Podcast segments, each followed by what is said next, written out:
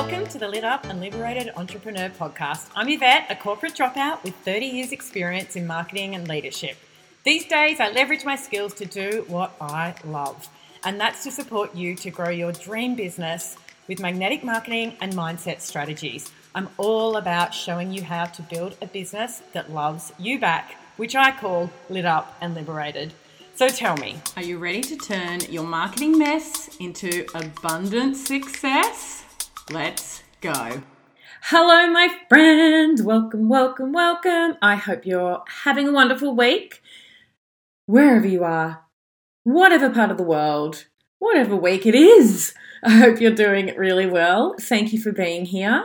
This week, I am sharing five tips on how to improve your copy. And I'm talking about copy for social media posts, emails, all sorts of copy.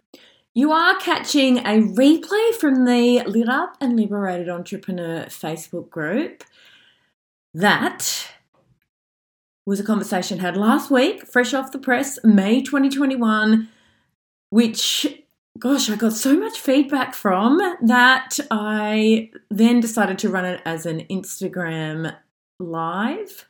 Well, loaded it up onto Instagram TV at least, and to also put it onto the podcast. I love to do that when a piece of content I create gets so much positive feedback. And this is a topic that I'm particularly passionate about, and I know that every single one of these five tips is going to help you improve your copywriting. So, with that, I am going to jump into the conversation. I'll be back at the end. Today, I'm going to talk about one of my most favoritist topics, and that is elevating your copywriting skills.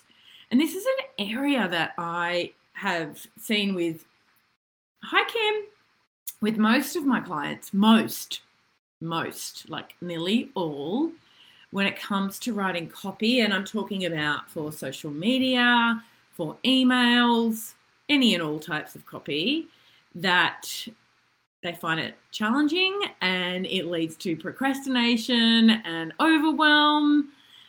So, I thought it was a really fantastic topic for this week's training session.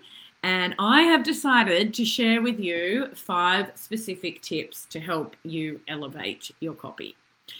Now, of course, there is much more to this than four, four, five tips, uh, but I'm going to give you some really high value and actionable tips that will help you. It will absolutely help you. And the reason that I'm so passionate about this, outside of that, I've experienced quite a lot of struggle and challenge with my clients, is that I appreciate that it is not something, writing copy for our own marketing is not something that we've ever been taught how to do is absolutely not the same way that we were taught to write in school or in university, at least not when I was growing up. Uh, that it, it requires of us to think about writing quite differently because the goal of our writing is to, well, it is to educate, but it's more to, to gain connection, build relationships, and hopefully create appetite for what we have to offer as business business owners, right? And so that is not the way we were taught to write. It's more similar, to be honest, to how we write for business. Trisha, hello. It's more similar to, the, to, how we write for business, and that is why this is an area that I'm really strong in. I actually trained in how to write effectively for business, and it is far more aligned with the way we need to write for marketing and copy uh, than what we were taught to write, um, like in school or even college, university, that sort of thing. So that's where I'm coming from. This is simple t- tips for you to help you write more confidently, more powerfully, and to inspire and influence more of your audience to take the next step with you. Okay, so five tips. Number one is write as if the person on the other end is eight years old. You want to keep it simple, simple, simple. Seriously, read it back out to yourself and think could an eight year old understand this? Am I making my point that simply? So important, right? We don't, as humans, want to be reading anything difficult. And particularly when we're in our inbox or we're in social media, the last thing that we want is to be bombarded with trickiness. We are there as humans who are seeking to gain inspiration, education, knowledge, fun, whatever it may be. So it's really important that you're acknowledging that in your audience and writing for that. Number two, talking about audience, is considering your audience first. When you're writing copy, it's not self serving, it's not about you. And look, it's very tempting to make it about you because it feels so personal when you have your own business. And it is important to tell your stories, and I'm going to get to that.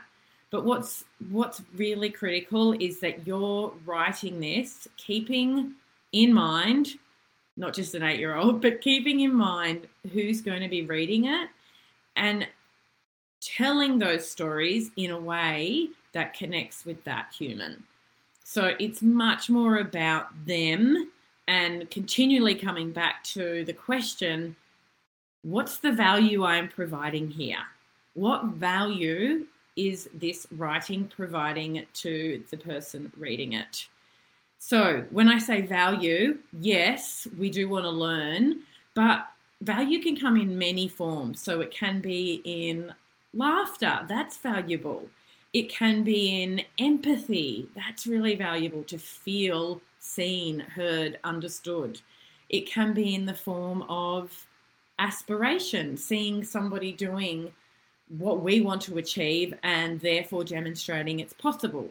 There's lots of ways that you can add value in your copy. But importantly, remember that that's why you're writing. That's why you're writing. It's to add value, form connections, build relationships with the people in your audience that are there to form a connection with. Okay, so that's number two. So, so far we've covered writing so that it's as easy to understand as if an eight year old was reading it. And the second one is keeping your ideal audience, your soulmate client or customer in mind while you're reading. Number three, now this one is very much about how it looks. I just said this, but we want it to be simple, easy to read, and I'm going to use the words easy on the eye. That's the kind of copywriting that we are going to feel drawn to. So, what I'm talking about here is short paragraphs, keeping it well spaced, changing the length of the paragraph from paragraph to paragraph, it kind of keeps the flow better. Using emojis, using checklists or tick lists, keeping it short and to the point. These are all really critical components for you to get read more. That's why when you see the way that I write posts, they are very flowy, they're very simple. Hey, Becca, they are they draw your eye down. And let's be honest, when you're writing, the goal of every paragraph or statement even is to encourage the reader to read the next, to read the next paragraph, to read the next statement, to keep going, right? So keep that in mind as you're working on your copy. It's like, am I holding attention? Am I keeping this relationship in mind as I'm writing and how am I helping them keep reading and stay interested? And part of that is how it looks. It is how it looks. So consider this as you're crafting how your copy looks on the page. And the same is true in when you're writing an email as when you're writing social copy. Although when you're writing social media copy, you're going to be even more generous with things like emojis. This keeps it interesting for the reader. Okay, so that's number three. Sorry, that was not, yeah, that's number three. Number four is tell stories. we want to we are like we are drawn into stories. We want to read your stories. We want to hear the detail and take us on that journey. There needs to be a narrative. There needs to be an arc in the way that you're taking the audience from the very beginning through to the end. So yes you need to have a beginning. You need to have a narrative that goes through the arc of the story and then you need to have a clear endpoint rather than just throwing a whole bunch of content together. But importantly, we want to hear real stories, real stories, specific examples. When it comes to your language, we want to hear things like if you say, I was reading a book, we want to hear the name of the book. If you say, an example of this is a red car. We want we, like we want to hear it. It was a Datsun 1985 model, and this this is if you're talking about something that happened in your life a long time ago, as an example. These the specificity in your stories makes it so much more relatable, and it adds a little element of kind of humor, especially if you're telling a, an old story. So keep coming in with specificity. The more examples of specifics, the better. So if you're talking about somebody, use their name. So I'll give you an example of this. In an email a few months ago that I wrote to my full mailing list, I told the story of how kids aren't nervous about selling. You don't grow up thinking, I hate selling it, we're not born with that. We learn to hate selling. And that's why, as children, we're out there with lemonade stands. Or in my case, I was out there picking the mulberries off the neighbour's tree in the back lane, in the back lane, stealing, stealing them and selling mulberries in ice cream buckets out the front of my house. Right? I've just given you a real life example of me telling you a story in a way that's more interesting. I could have just said lemonade stand, but no, I went into the specificity. Now, I was getting to children and how they do this naturally. So, my one of my very best friends' son loves selling things on eBay. Like loves it, obsessed with money, obsessed with selling, and, we're like this as kids, right? We're not scared of it. And so he, at 16, decided that he would sell his bedroom furniture on eBay. No conversation with the family. And in my email, as I told this, I talked about my friend Simone and her son Mackenzie. And Mackenzie sold his bedside table. And Simone heard somebody at the front door, went to the front door, and opened it to find a man who said, I'm here to pick up my bedside table. And she's like, you got the wrong address. This is, you know, I don't know what the hell you're talking about. Only to hear Mackenzie call out, No, Mum, it's all right, it's all right. He, he did buy the bedside table. He bought it off me. And she's like, What the what?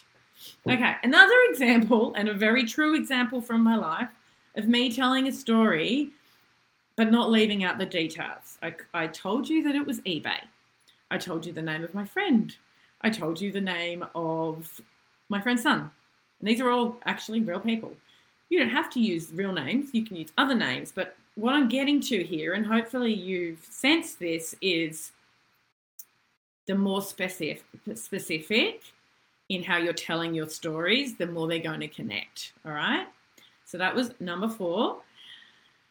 Number five is be succinct or be short oh my goodness, this is where I see people go wrong, right? They just talk, talk in the writing too much, too much, too much, same information over and over and over again. It's like war and peace.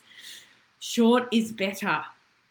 So when you're reviewing your copy, and yes, you should always review your copy before you post it, delete half of it. Like go back. Do you need it all? Do you need it all? Delete paragraphs delete sentences, delete long words and replace them with short words. Delete, delete, delete. You want it to be succinct. What is that saying? I was going to write a long, sorry, I was going to write a short letter, but I didn't have time, so I wrote a long one. That is so true. Writing short, compelling copy requires a lot of editing. Spend your time on the editing, not on writing an essay. Like that is not what we're here for. That is not why we're allowing you into our inbox or we're following you along in social media. Keep it short and to the point. So a lot of these five tips that I've just given you, they relate to each other, right? So the first one was write to an eight-year-old. Again, no long words, short words, simple words. So those two kind of have something in common. Keep your audience in mind. So even though in some, you know, some instances telling our own stories is the best way to build connection, tell them in a way so that the audience is actually benefiting. They experience this value exchange through the way you're writing. Make it easy to read spaces, emojis. Oh, thanks, guys. Spaces, emojis, like reduce, delete, joining too many joining words, like, and don't do like. I don't even know how to say this articulated well, but right. No, there is. It's theirs. No, it is. It's its. The joining words, you want to minimize them. Like people are not reading them, they're skimming.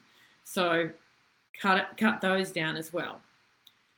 Storytelling, be specific. Specificity is, that's a long word, sorry, but specificity is your friend in being read more and shorten everything. So that's it. I'm glad you've appreciated this. I know it is an area of opportunity for most to improve in. And that's why it is such a big part of the Momentum Mastermind. There is an entire module where we go through everything I've just spoken to in a lot more detail. And I'm also there to help you and copy edit or at least receive and provide direction on the way you're writing, um, especially when it comes to things like your sales pages, your offer pages. Oh, thanks, Kelly. Great to have you on um, I'm there for you, right? So if you're feeling called to come into the Momentum Mastermind, we are open for application right now for just over 10 more days. We've got seven incredible women already on the inside. And I don't talk about this a hell of a lot in the in the offer page, but I do provide copy support because as you can hear from me, it's something that I love something that I enjoy doing, and I can typically work through something quite convoluted and give you the key points so that you can cut the thing right back and make it more compelling, shall we say. All right, that's it for this week. All right, all right, I'm back to wrap up the episode. Thank you again for listening. I hope you've enjoyed it. And before I sign off, I did want to share that the Momentum Mastermind is now only five days from closing for application. There are nine awesome women on the inside now. We are holding space for you if you are ready for massive momentum in your business over the next 12 weeks. So jump on into the show notes and book an application call if you are feeling called. I would love to chat to you. Other than that, I'll be back in your ears soon. Have a great one. Bye for now. Thanks for joining me for this episode of the Lit Up and Liberated Entrepreneur podcast. I trust you enjoyed it and hope that you get busy sharing it around. On Instagram would be fab with your friends. Leave me some stars. I would love five. Go on, go on, do it a review. Well, that would be even better. For more from me, head to the show notes now and make sure you do join the Lit Up and Liberated Entrepreneur Facebook group where we continue the conversation. Bye for now.